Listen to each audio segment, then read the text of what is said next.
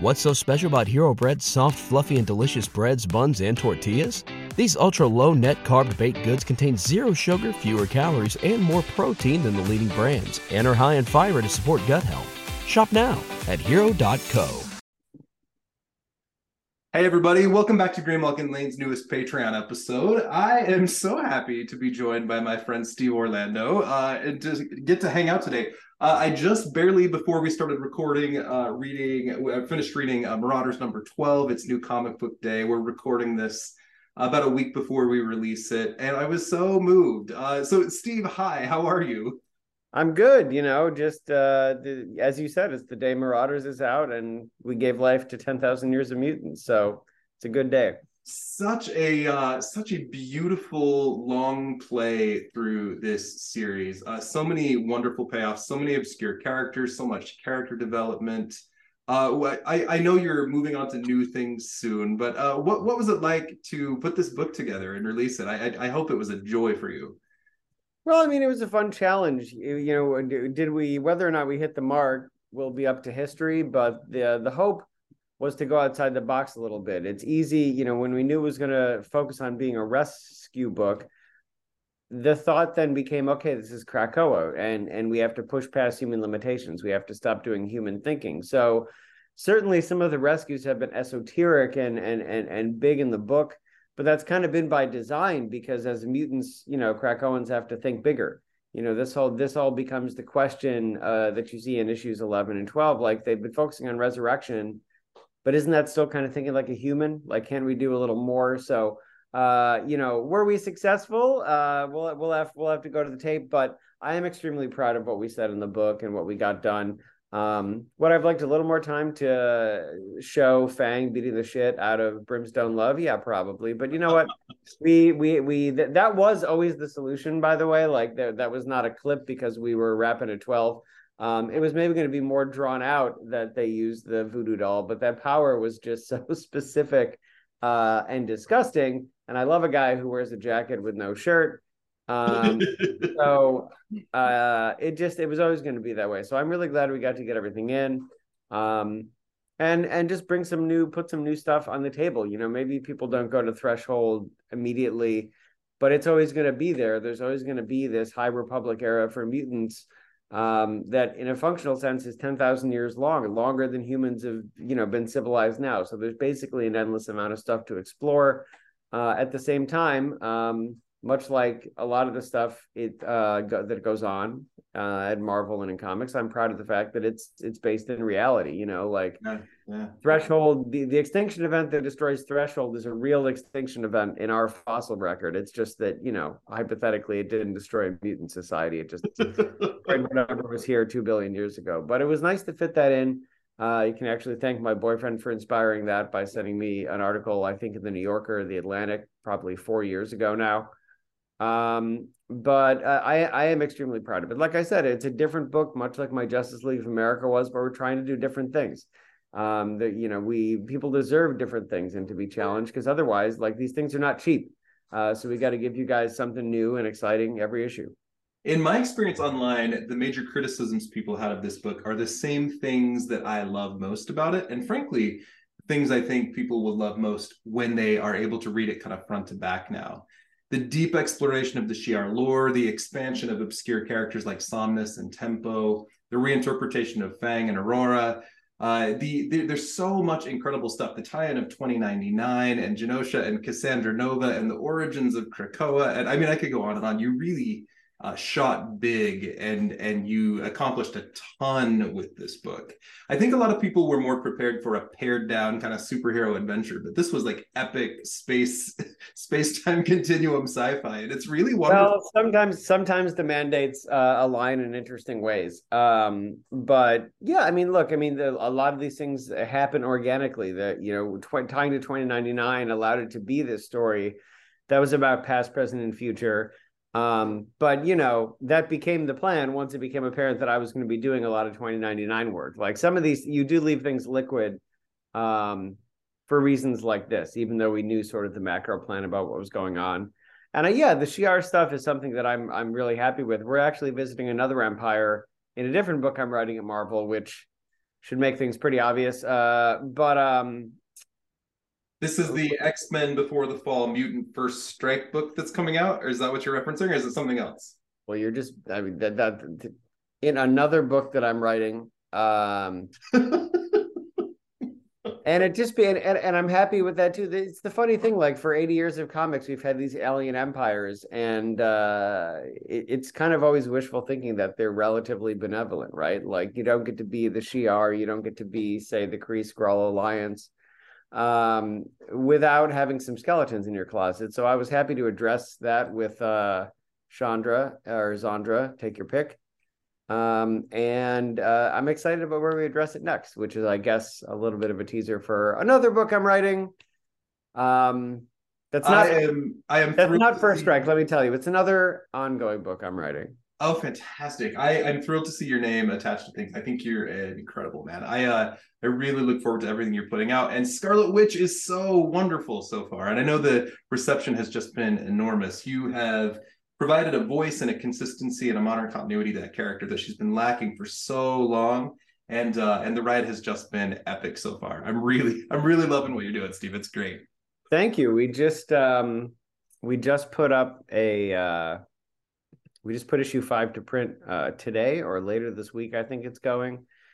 Um, and I will, I will share without context.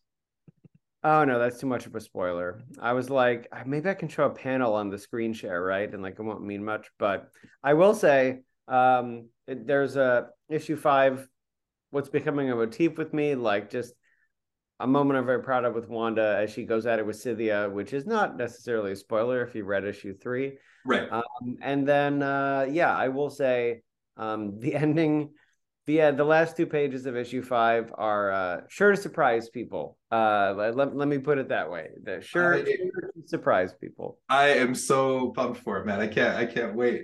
Uh, so in these Patreon episodes, we're doing deeper digs into more obscure characters.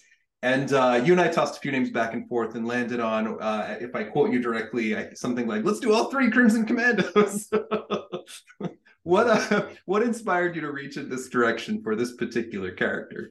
Well, the thing is, is that the original one, which is the main one that we talk about, um, or we will talk about, I think there's just a ton of untapped potential there. I think there's a ton of untapped potential in him and the two other mutants from World War Two, because, you know, even with the slide, like in the sliding timeline, the characters we know and love are getting further and further away from the actual dates they were created. Like the Cyclops definitely was not born in nineteen. Well, realistically, he was probably born in about nineteen forty-eight if he was like towards his late teens in in sixty-four, right? Or whenever the whenever X-Men debuted. So let's say he was born in nineteen fifty, except he definitely isn't, because he's still nebulously thirty years old. Um and so with characters like the Crimson Commando and Stonewall and Super Sabre, I think there's an opportunity there to, because those characters, to be frank, like aren't quite as so popular that they fall prey to the sliding timescale.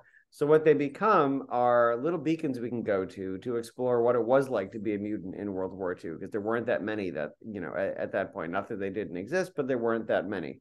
Um, and and I think that that's an opportunity. You can now take, it's the same thing we did with Somnus, someone who um, honestly uh, was probably from the silent generation, wasn't even a baby boomer.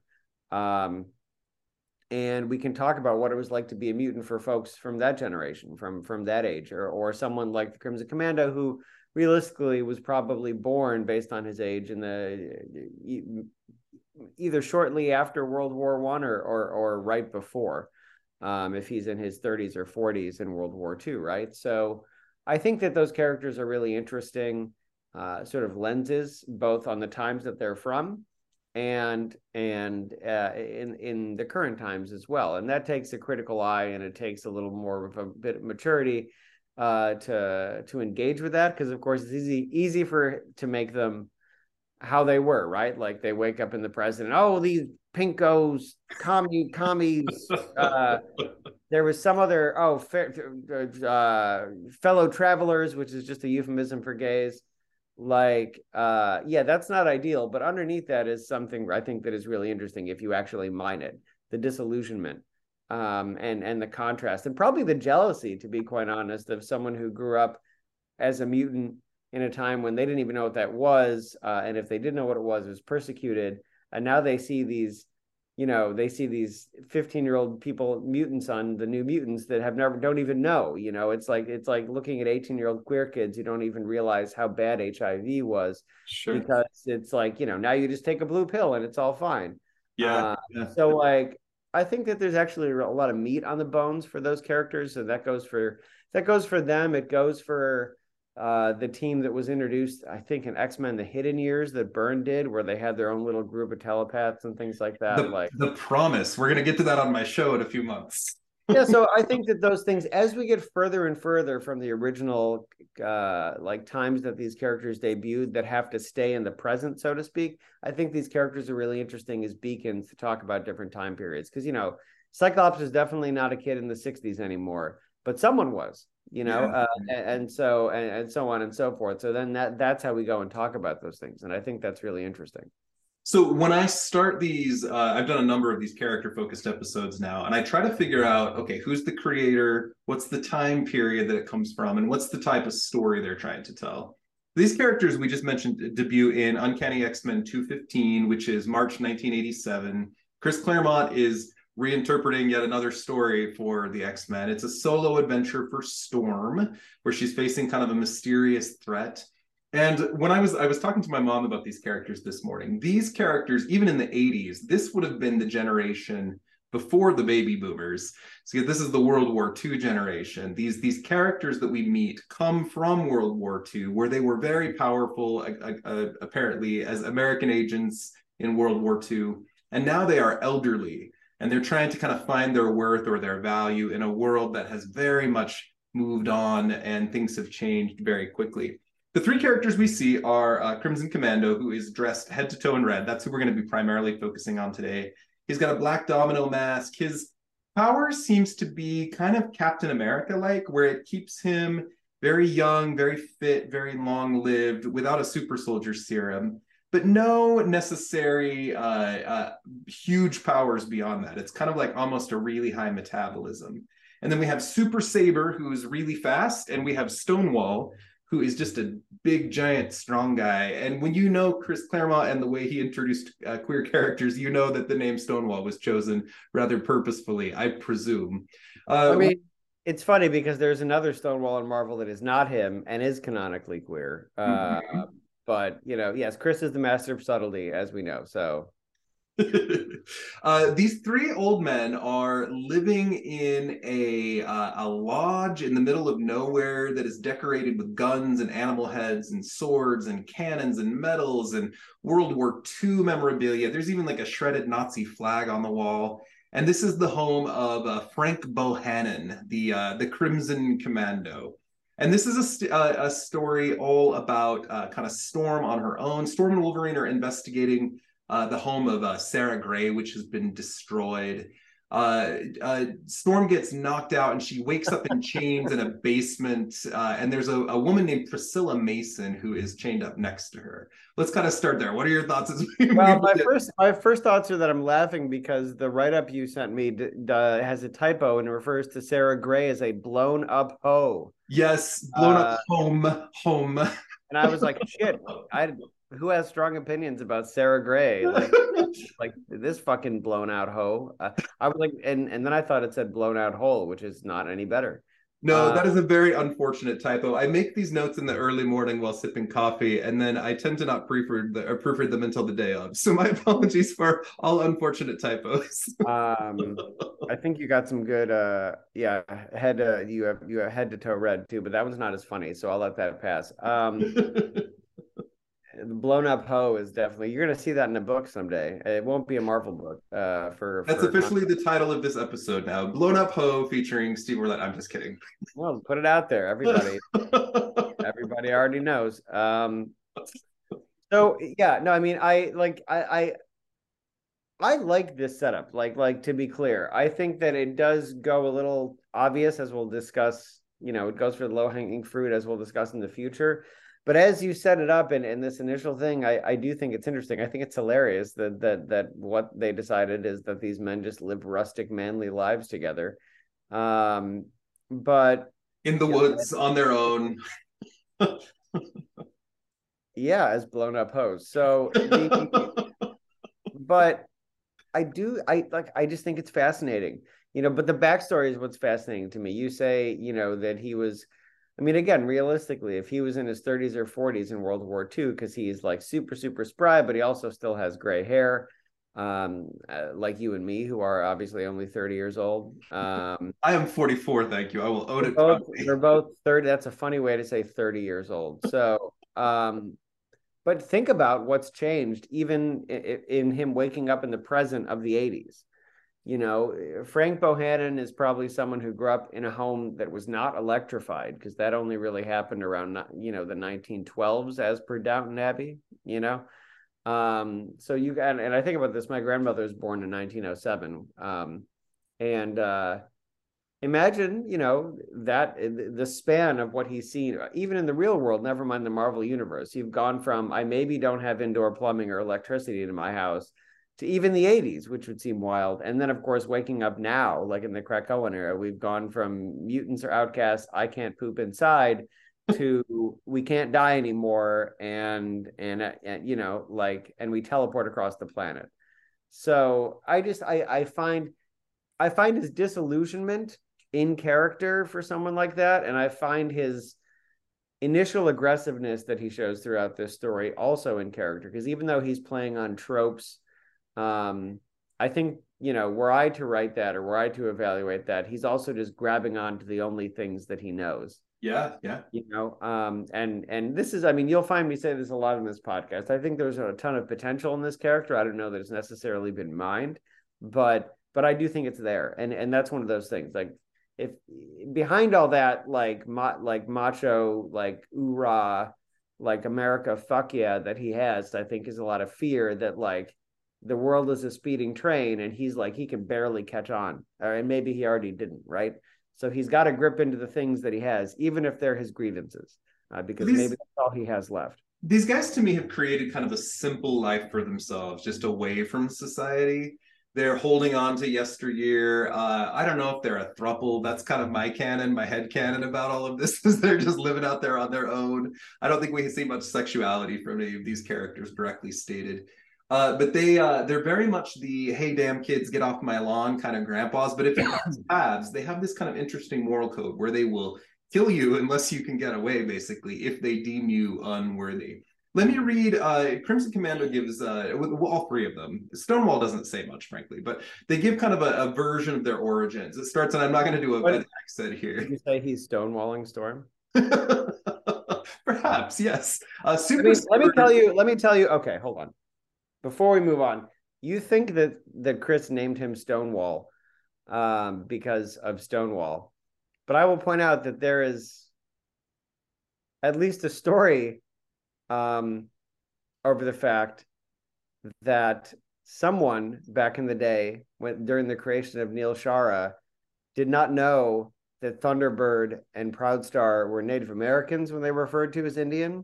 Okay. And the reason Neil Shara is Indian is because no one really took the time to check that when the other ones were referred to as such, it actually meant Native Americans. So we might be giving too much credit as to the origins of that name. For all you know, he was sitting there cackling like Peter David over the fact that the character never talks. Um, and I would not be shocked. There's nothing that would shock me. That's actually true. Having recently seen the Last of Us episode with the queer couple who are isolationists and survivalists in the zombie apocalypse, that's what these three are for me. They're just they're up living in the woods. So Super Sabre says that they're explaining their kind of origins to Storm. He says, we're heroes, lady. We fought in the Big Deuce, World War Two against the Nazis. And afterward, we did our bit against the crooks and lowlifes who'd infested our hometowns like cockroaches.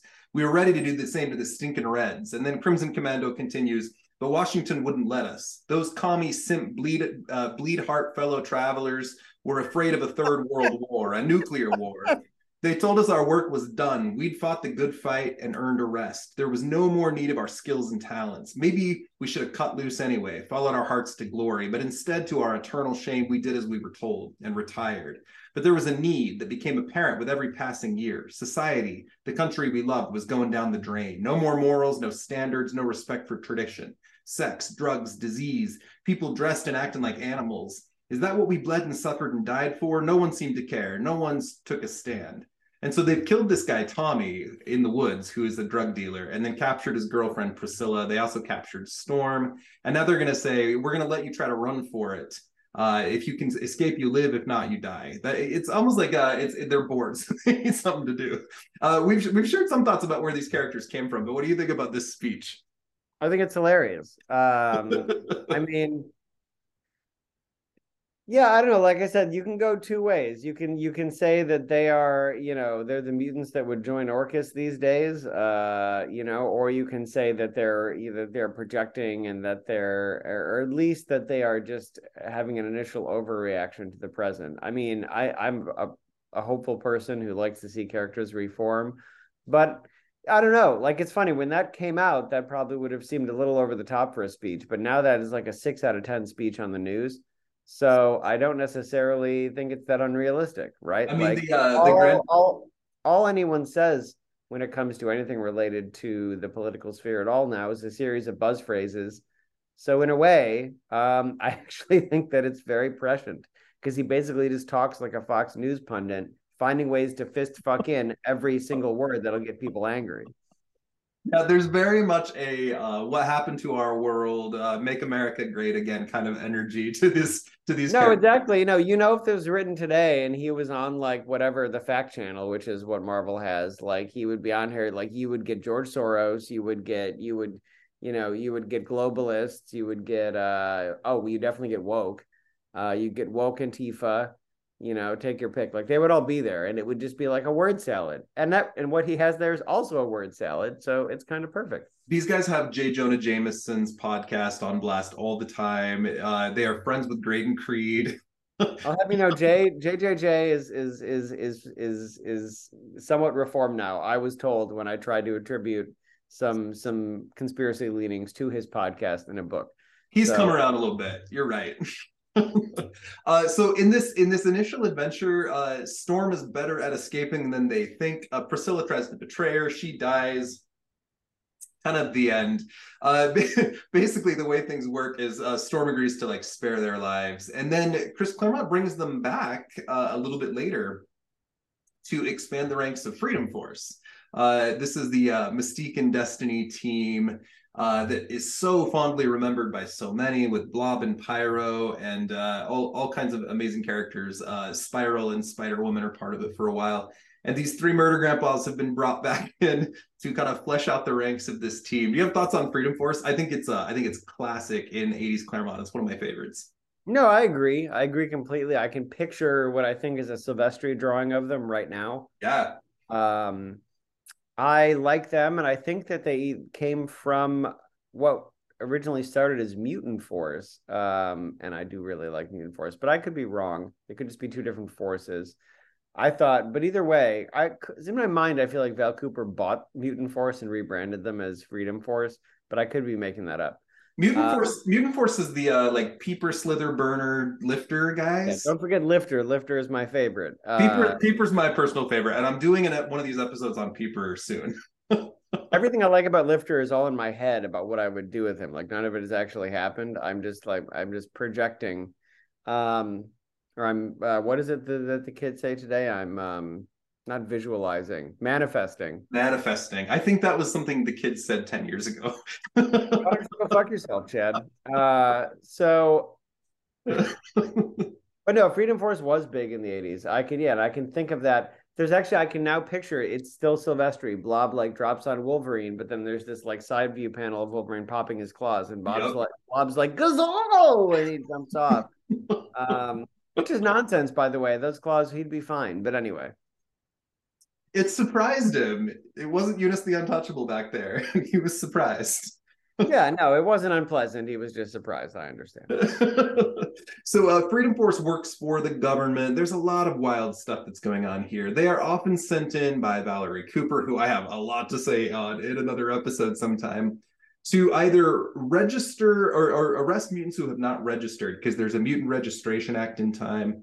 Uh, in place, or they're kind of just doing different things that the government assigns them to do. Often this puts them odd, at odds with various teams, Uh, they they fight with the X-Men, they fight with the New Mutants, they fight with X-Factor. They're uh, they're all over the place, these guys, before the team kind of horribly disbands and then Freedom Force turns into X-Factor. Uh, Crimson Commando doesn't have a lot to do during all of this. He's one of an ensemble, uh, but he is part of the big uh, Fall of the Mutants story. And in Uncanny X-Men number two thirty-five or two twenty-five, we get a really interesting uh, battle. This is where the X-Men are fight fighting uh, all the craziness that the adversary is manifesting through his portals. Uh, we'll we'll have to uh, talk more about that another time. But there's a lot going on, and there's uh, there's a space where we see Crimson Commando. Uh, his mind is so honed, it says, that he can't be perceived. So he's able to sneak past Psylocke and knock her out. And then there, this rift in the sky opens, and Destiny is ranting about not being able to see these men. Uh, or see, see the future from there because there's so much going on. And there's a moment where Crimson Commando befriends a Native American man who is shot and killed by a white man.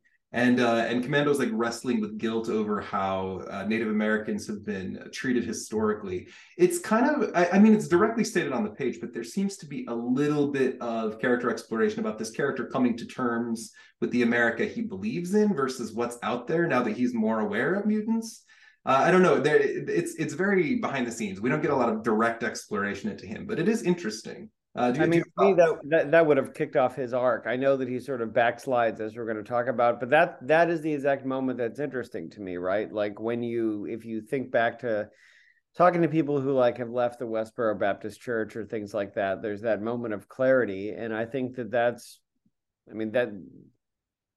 Were I to be steering the rudder, or were to I to have been, uh, that's where we would go, because that's a shocking moment for people, and it's hard, you know. Which is not to say that I sympathize with like growing American fascism. I absolutely don't. But for people that are not all the way there, that just have been sheltered, it's a shock to realize the things you thought were true were not true, and it can be heartbreaking. Um, which is not an excuse, but it is painful.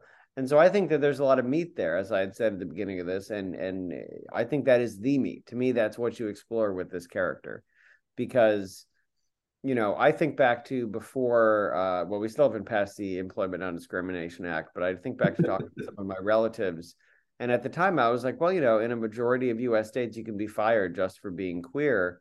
And the response for most of them who were who were red voters at the time, Uh, was, well, that's clearly un-American, but it's just not real. Like, you're making it up. You know, we that that that's clearly not legal in America. It would never be legal, but it is. You know, it still is. So I think that that is what the hint is here. You know, like, how could this possibly be my country, this great country that I have just been ranting about? You know, about uh, you know, and and fighting for.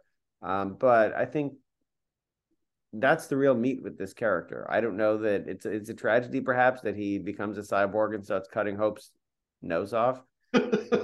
Um, we'll get there in a minute. Because, yeah, I just wanted to say it out loud, but uh, because the, the the story of Node, and the story that is interesting that hadn't really been told, especially then, is something like that, right? Where uh, of someone coming to terms with uh, the baggage that they didn't even know they had, the weight. Uh, and responsibility that they didn't even know they had. And then you get to decide if someone like Crimson Commando is full of shit or not. And if he's not full of shit, then he has to make a lot of amends, and that's interesting.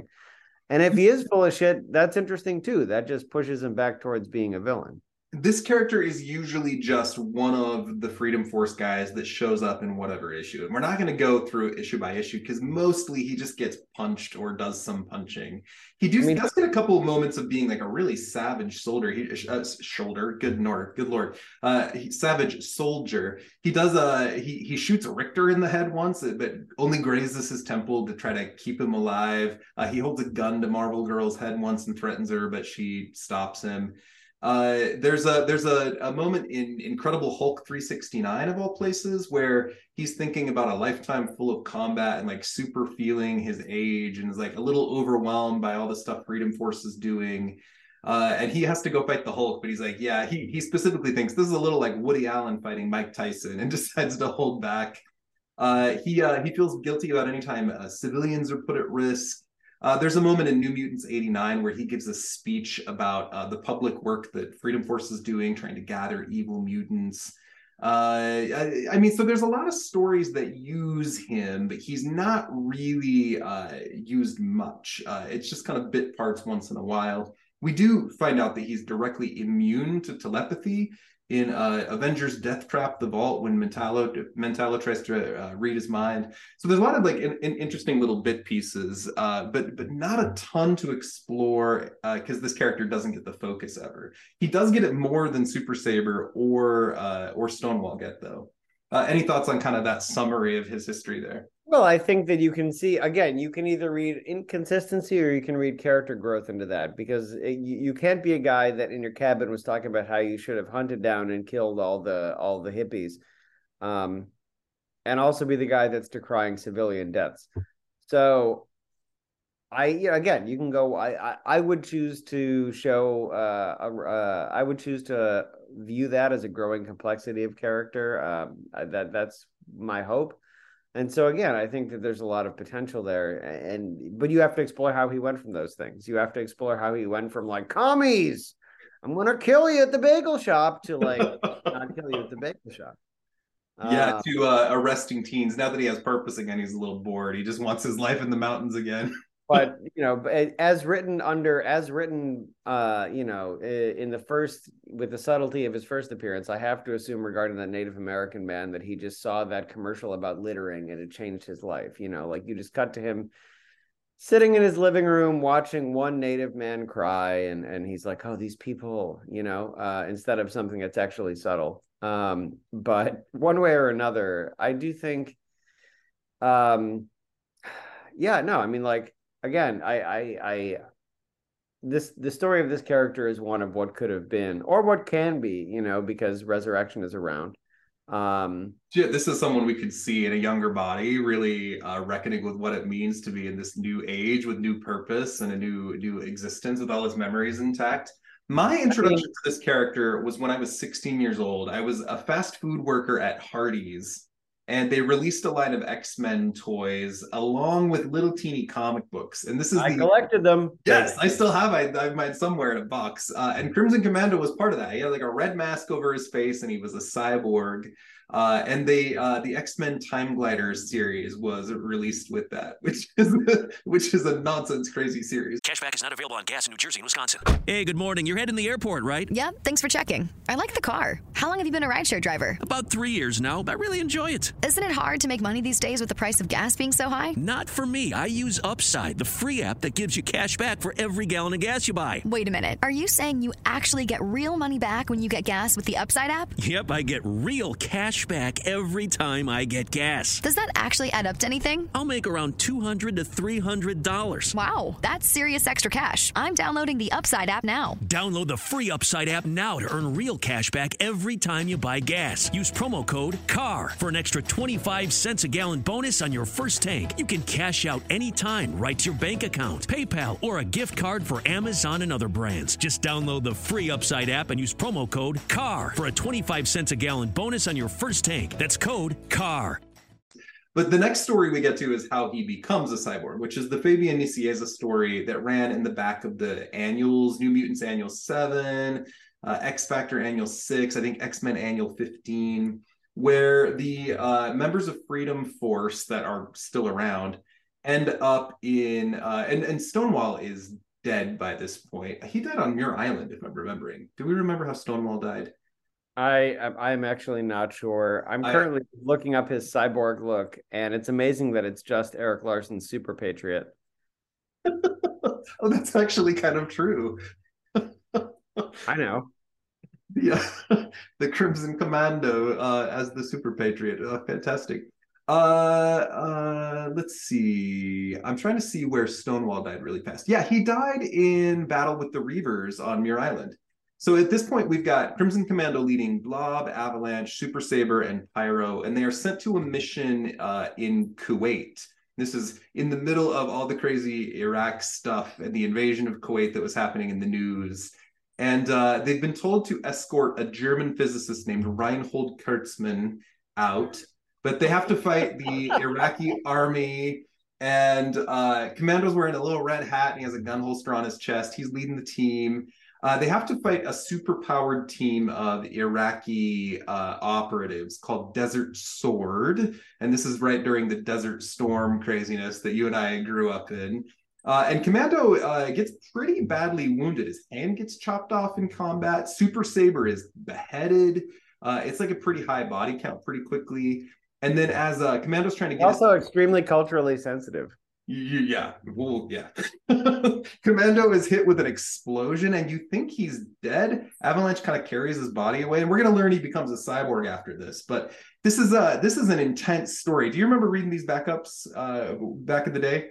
I was not reading New Mutants, but I'm looking about I'm looking this stuff up now as we talk. I'll be honest, I was not reading New Mutants back in the day, or um, or is it New Warriors? It, it's New Mutants and New then uh, X-Men and X-Factor. It's kind of during the big changeover. So I, I, I mean, I, I don't remember Desert Sword. When you said it, I was getting visions of D C's uh, The Onslaught, formerly called The Jihad, which appears to be the exact same team, and also Rambo three, uh, a movie where, you know, that was before we were not happy with those folks. So instead, we have Rambo doing a whole movie dedicated to the brave fighters of the Mujahideen. Uh, cultural sensitivity. Anytime we have another culture being represented by white men, there are problems. And when we look back, it does not always look great historically. And Iraq is wildly misrepresented in a bajillion comic books uh, from characters like the Arabian Night and uh, going on from there. It's uh, there's a, there's a lot of complications that we'll have to explore in an episode sometime. But uh, Crimson Commando just getting blown up and Super Sabre getting beheaded. Like, they're basically all gone now, but Commando's the only one that survives because he becomes a cyborg. Yeah, I mean, even the way that they killed, get killed is laughably, is just like a laughably bad look. Uh, uh, but, if it, you know, anyway, that's all I'll say. It could have been thought out a little better. Uh, uh, in uh, X-Men Annual number two, this is also Nicieza, it's nineteen ninety-three, we learn Bohannan survived, but he has his legs, his right arm, and his right eye all now uh, are all tech. And they have various kinds of powers, and he changes his name to just Commando for a while, which is already hilarious, because that just means you're not wearing underwear. And uh, he starts working with Avalanche well, for Project Wide Awake. He's also not wearing underwear. He's also not wearing underwear. He's a cyborg. He probably doesn't need underwear. Who knows what other tech he has? uh, they get sent to the island of Jonathan Chambers, the character Empyrean. Uh, Toad's formed a new brotherhood of evil mutants, and they want to fight him, and there's a battle. And then he's in X-Men Time Gliders, and then he's in X-Factor one oh two, uh, where they fight Polaris for a minute and fight Random. Uh, and he's uh, he's kind of a, a tougher player now, it seems. They've really upped his game with his ability to fire crazy weapons and do things. Uh, again, I'm summing up a lot quickly, but uh, what are your thoughts on Commando as a cyborg? Um, look, I mean, like, I, I understand that, that uh, the intentions at the time, but I do think it makes the character less unique. Uh, I mean, like, like it's one of those things where, I mean, everybody everybody had... K E W L cool armor in the nineties or a cyborg enhancement. Captain America had a full suit of armor in the nineties, right? So like um I understand um the motivation uh to, to lightly quote Gigi uh from Drag Race I and, and appropriate that quote. I understand the motivation, but I don't share the motivation. uh you know I I feel like it p- pushing him in that direction, lo- and even losing the Crimson, right? Like even the name goes a little more generic, um, and also like then he's he's no longer a character wearing red, named the Crimson Commandos, screaming about the Reds, which I think is very funny. Um, the, the complexity of Claremont's stories in the eighties, and then it gets replaced by the big guns, the huge expansion of the X-Men line in the early nineties, and there's so many. This is something we're dealing with nowadays, of course. There's so many characters to choose from that it's just hard to find exploration on any of them almost, unless you're one of the Big Ten or whatever. Uh, but he uh, he becomes a, a bigger threat in some ways, but loses kind of what made him special to me a little bit. Yeah, no, and that's the thing, like, I, again, I get it. Uh, that that was a big push in the nineties, but at the same time, like, I don't know. I find characters work best as a variation of their core. Like, look at Frank Castle. Frank Castle has been Robo Punisher. He's been Franken Punisher. He's been Space Punisher. He's also been Ghost Punisher, where he only fights Ghost and has glowing necroplasm guns. And you know what? He always goes back to a variation of Frank Castle, a guy who uh, just brutally kills people. And uh, whatever, that's a complicated character for obvious reasons in other senses. But the point remains, they've tried every single thing on him to dress him up and change it up. Um, and it always goes back to a guy who wears black and white and kills people. It's Rambo. It's Rambo redone. Always going back to Rambo. I mean, the, the funny thing is, I actually, I, I love what Jason is doing right now in the main Punisher run, so I do hope that sticks. But the thing is, is that even if that does stick, the core of who he is is still the same. Uh, and, and it doesn't stray too far from what people like about him. He's still a guy in black and white that, that can unleash on people. Not a and guy... God, and this is a total side note, but Torin Granbeck's, uh, Thor, Thor, Thorin Granbeck's Punisher War Journals recently, God, they're so fucking good. They're yeah. wonderful. But anyway, go ahead. She's amazing. She's amazing. So like, yeah, I mean, that that's kind of my thought on the Robo Commando era. I understand why it happened, but it's not necessarily what I want out of the character. I, I mean, and even from a basic sense, I'm just anti-people with robot faces or a full head mask because they can't emote, right? And like, from a design sense, I feel like you're you're you're writing with one hand behind your back.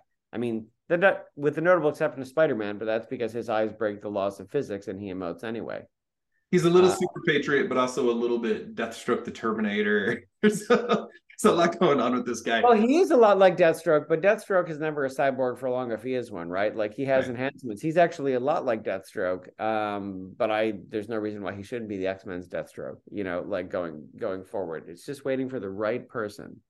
He's gone for years, and then he gets kind of what is his most prominent appearance, perhaps, but also a very uncomfortable one you referenced earlier, which is Uncanny X-Men five thirty-nine. Uh, do you want to talk about this one, or do you want me to spearhead it? You can spearhead it. I've already I've already spoiled the money shot. So this is uh this is Kieran Gillen. It is years after uh, M Day at this point, and we find out that uh, Crimson Commando has lost all of his mutant powers, and now his tech is keeping him alive. So he's basically like a one hundred fifty year old man at this point when you add it in the t- sliding time scale, and he's just miserable. But he hears about Hope Summers, who is the mutant messiah, and he has his military guys, because he has military guys now, uh, capture her, hoping that she can heal him like Jesus uh, does to the blind man kind of thing. Uh, but she won't help, and so he's like, I'll just take what I need from you then. And he shoots her in the legs, and he cuts off her nose, and he fucking stabs her in the eyes.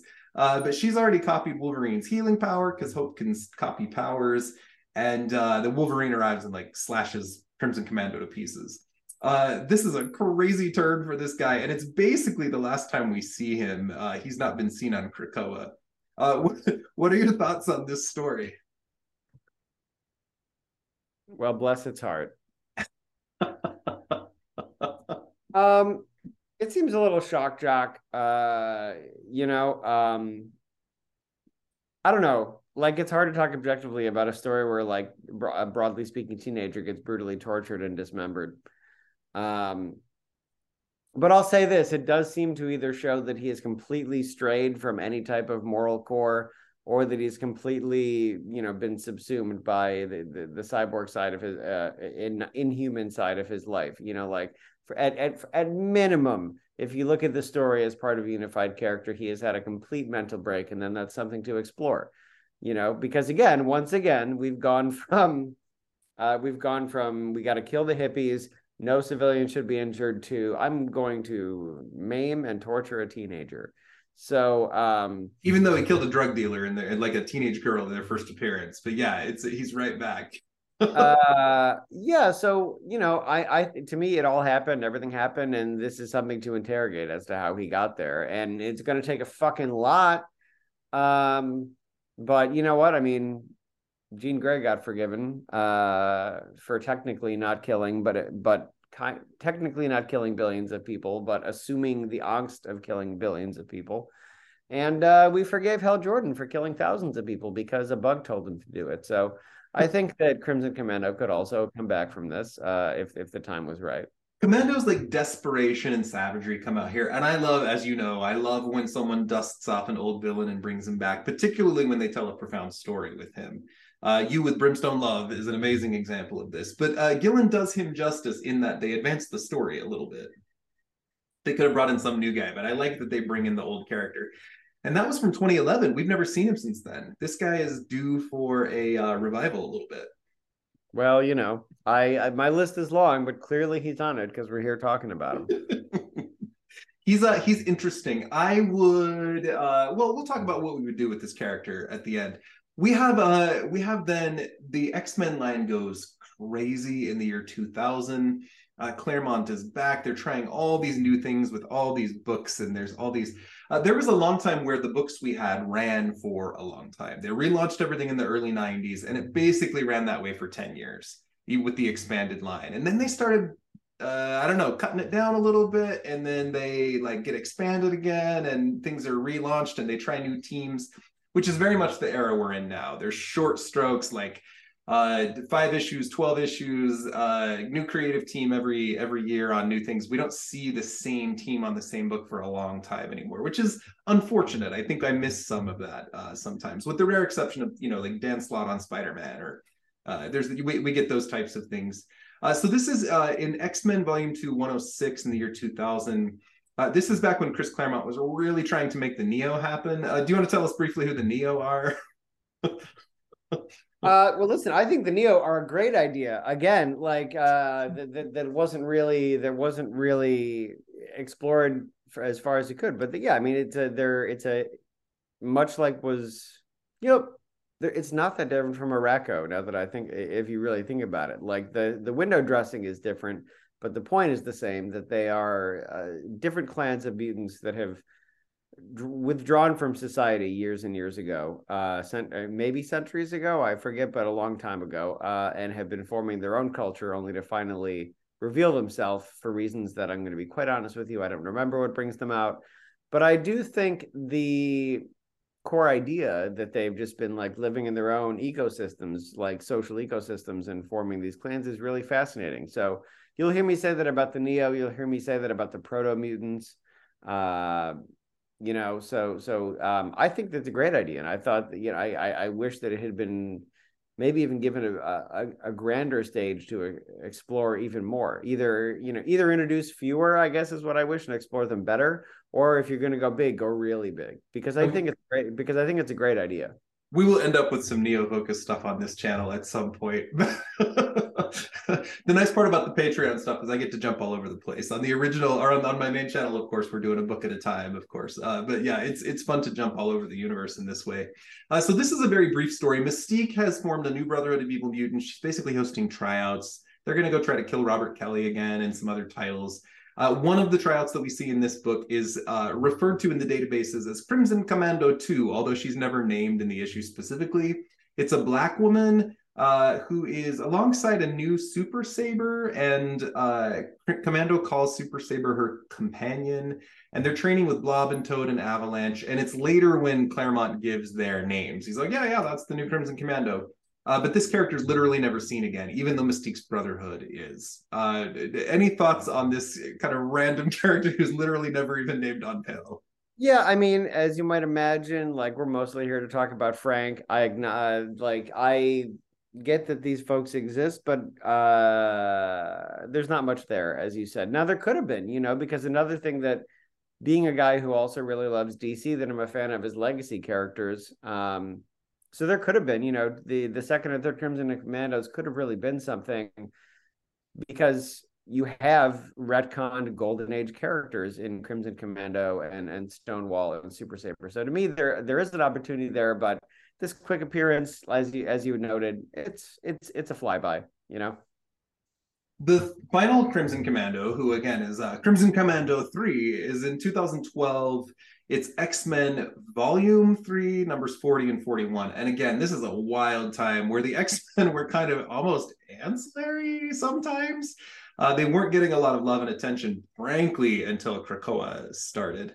Uh, it's uh, there, There's a new Crimson Commando uh, on a new Freedom Force, and his teammates are Haste, Brawl, Shift, and Mass, and we're not going to talk about these guys, but the new Crimson Commando is a cyborg with a whole bunch of offensive weaponry, and uh, Project Wide Awake sends the new team in to fight the X-Men, and that's basically all that happens. But this one is named on panel. Uh, Seth Pack's a fun writer. He does some interesting things, but it's, yeah, it's one more team, one more version of Freedom Force. which I think is the first one after there was a Freedom Force during the uh, the initiative uh, when they had like a, a superhero team in every state at post Civil War. There was a Freedom Force there, and then I oh, think yeah. this is the last time the name's been used, uh, both for the Crimson Commando and for Freedom Force. Uh, do you have any thoughts on this series? Uh, well, as you said, it's a, it was it was a weird time, um, and. And I was already in comics. Uh, I was. You might have been actually in twenty twelve. So, like, it's hard to separate the realities of why X-Men were backburnered from the stories. It's complicated. Um, uh, they they were uh, owned by Fox, and the movie rights were separating things out, and Marvel was putting initiative into other things. And there was a lot of some good stories and some not so great ones, and it went on for a long time. That's a quick summary. uh, so so again, it's like I, I wonder what could have been if if they were allowed to go bigger. Like the things were quiet uh, at that time for and, and for reasons that are outside of the narrative. Uh, But I think the the, the proof, uh, you know, versus longevity is that, like, these characters haven't appeared a ton either.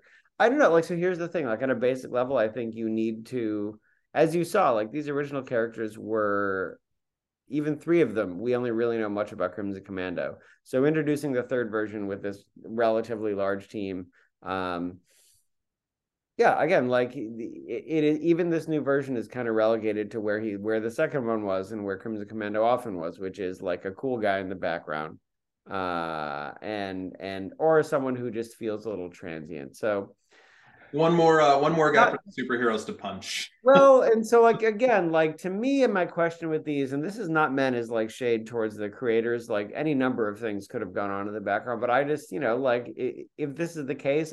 In a in a in a blue sky world, why not build on the one that that we have that is already not so dissimilar?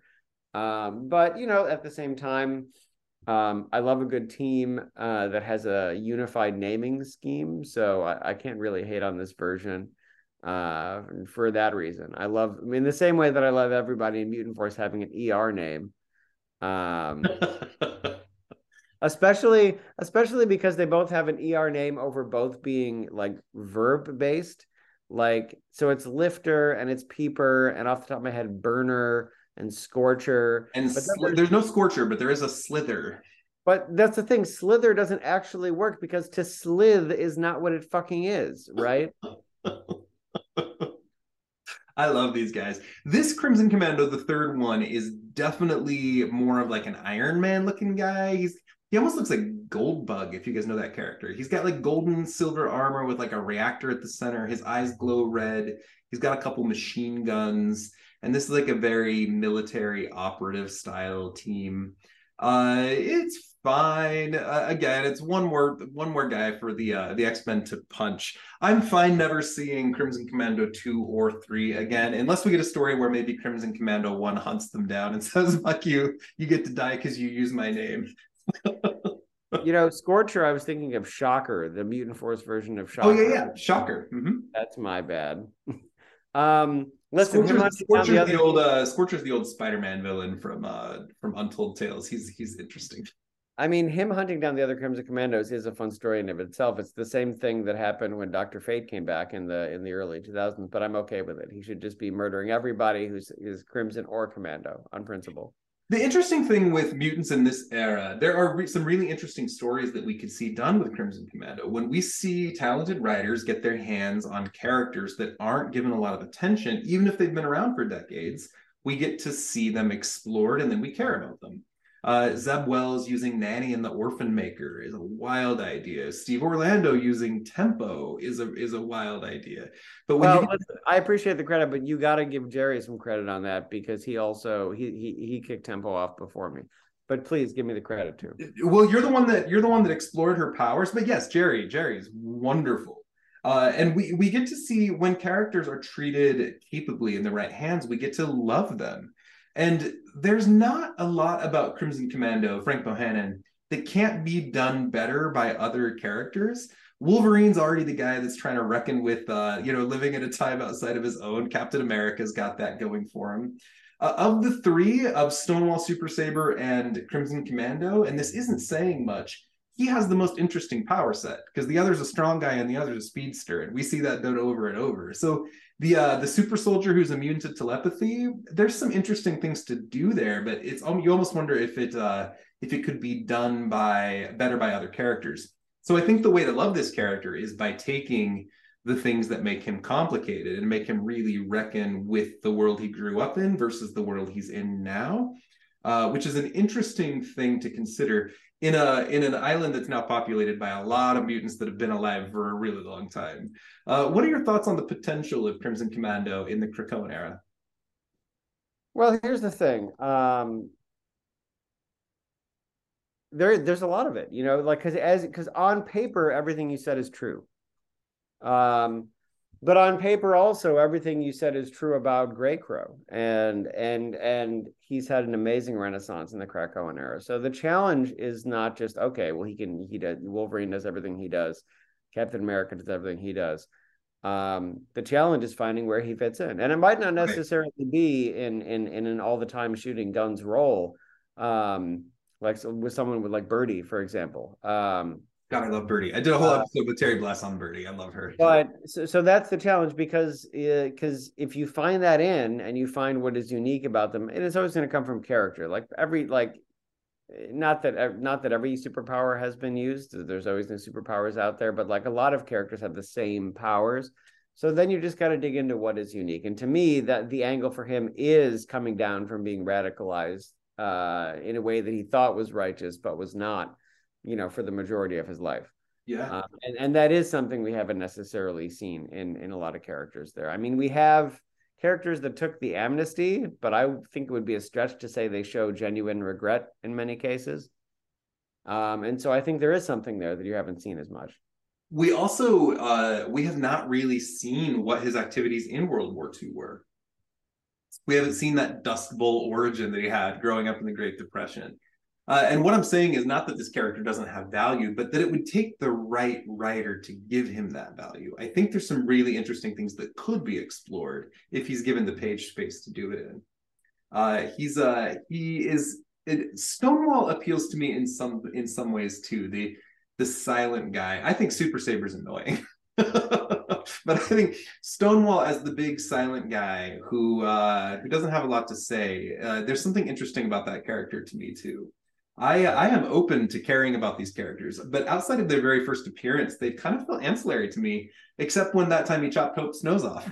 just, just not my favorite story, but yeah, I like weird it. Thing to say as a parent, but I respect it. So, uh... God, uh, we showed my kids uh, the movie Chicago last night. Uh, you, I assume you've seen the musical Chicago at some point. I have. I and have. My eleven-year-old uh, is so big-hearted. Uh, they enjoyed the film, and we talk all about the music and the history. But there's the, the in the in the Pop Six Squish song, there's the woman who says, uh-uh, who is the Hungarian woman that can't speak English, and she says, I'm not guilty. And then later in the show, she gets hanged. And it doesn't show it, right? I, I'm careful with what I show my children. But my eleven-year-old came into my room at two in the morning, waking me up like, Dad, I had a nightmare about this woman who got killed because she didn't do anything, and I'm really sad. And like my big-hearted child, uh, they would not hear me talk about the nose chop-off story in the same, in the same vein.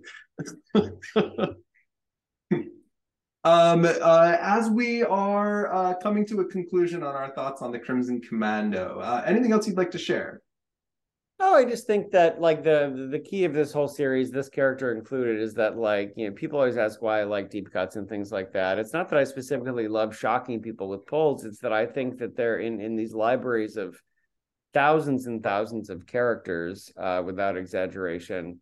Um, there's a ton of really, really great characters out there. And so um I don't have anything necessarily specifically other thoughts on Crimson Commando, because we've kind of covered what I would do and why I think he's interesting.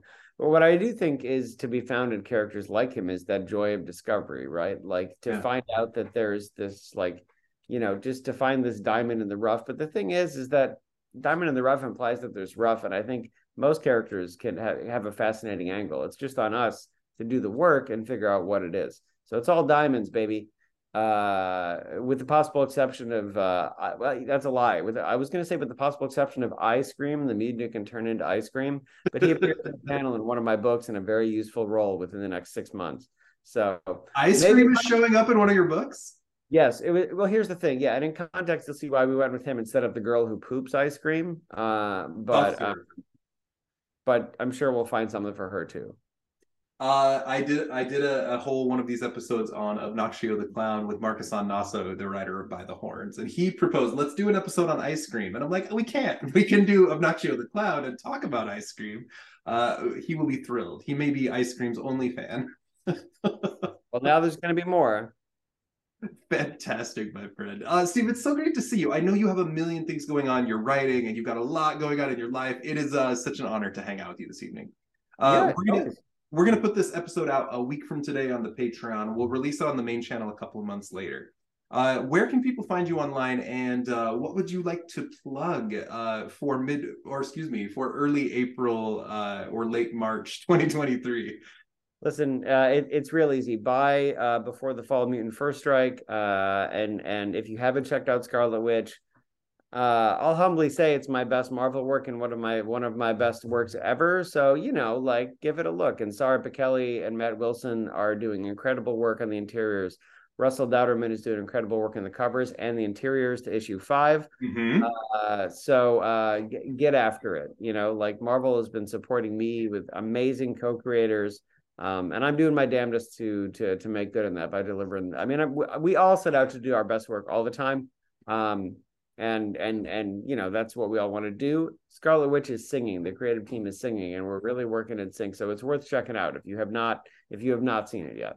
Yeah, I uh, I've read a lot of your stuff at this point, and I know how much you put into your work. Uh, you're uh, you're you're top notch, man. I it's it's it's really an honor to know you. Uh, where can people find you online, Steve? Oh, it's a good point. I'm at Twitter. Uh, I'm on Twitter at the Steve Orlando, and I'm on Instagram at the Steve Orlando. So very easy. And easy enough. I keep my own social media private because I've got kiddos, but uh, Gray Malkin Land, you can follow Gray Malkin P P like podcast on Twitter, Gray Malkin underscore land on Instagram. The show is increasing in popularity, which is a wonderful thing to see uh, slowly over time. And uh, I used to be booked out two or three months. Now I'm booked out four or five. Uh, so we've got content uh, stretched into August already, which is insane. And I've got so much exciting stuff coming up. I'm always planning for what's coming way out, but also uh, prepping for whatever the next recording is at the same time. So uh, I'm uh, I'm keeping my my uh, my eyes on the prize for the for the the big uh, big picture. Uh, right after this, uh, the, the uh, episode we're going to be putting out on the main channel is a review of The Angel Story in Khazar number three by Jerry Siegel. Uh, this is going to be with the incredible Lenore Zan, who I've never met, and I'm so excited to meet. She's uh, uh, she's just lovely. Uh, the next Patreon episode after this uh, will be on the character Professor Power, who's one of my uh, childhood favorites, uh, with Professor Power's creator, J M DeMatteis, is going to be with me for that one. So uh, stay tuned. We've got some incredible things coming up uh, in April and May and uh, beyond. Uh, Steve, anything else you want to plug before we wrap up? Oh, man. My Well, actually, if you haven't been reading X-Men Green, it's available on Marvel Unlimited. Uh, and that is wrapping up in a really big way that I'm super excited for. And X-Men Green has been a surprise for me. It's a joy to write every week. And like, and for folks who maybe think that Krakoa is a, a little less traditional than they're hoping for, like, I actually think X-Men Green is a very traditional book. Uh, it's it's mutant villains going around and being mutant villains, and the X-Men trying to catch them. So uh, so it's worth checking out. Emilio Laizo is doing beautiful, beautiful work, and uh, we're going to be wrapping up in a very blockbuster final arc uh, that kicks off very soon. So keep an eye out for that. We uh, we give X-Men Green some love in the Trial of Sauron, which is being released tomorrow as we record this. So it'll be out as we release this. Uh, so awesome. We'll talk about that era for uh, for Carl Lykos. Uh, well, hey, everybody, thank you for tuning in. Uh, Steve, thank you for your valuable time this evening. It's great to see you, my friend. Uh, we will see you all back here next time on Gray Malkin Lane.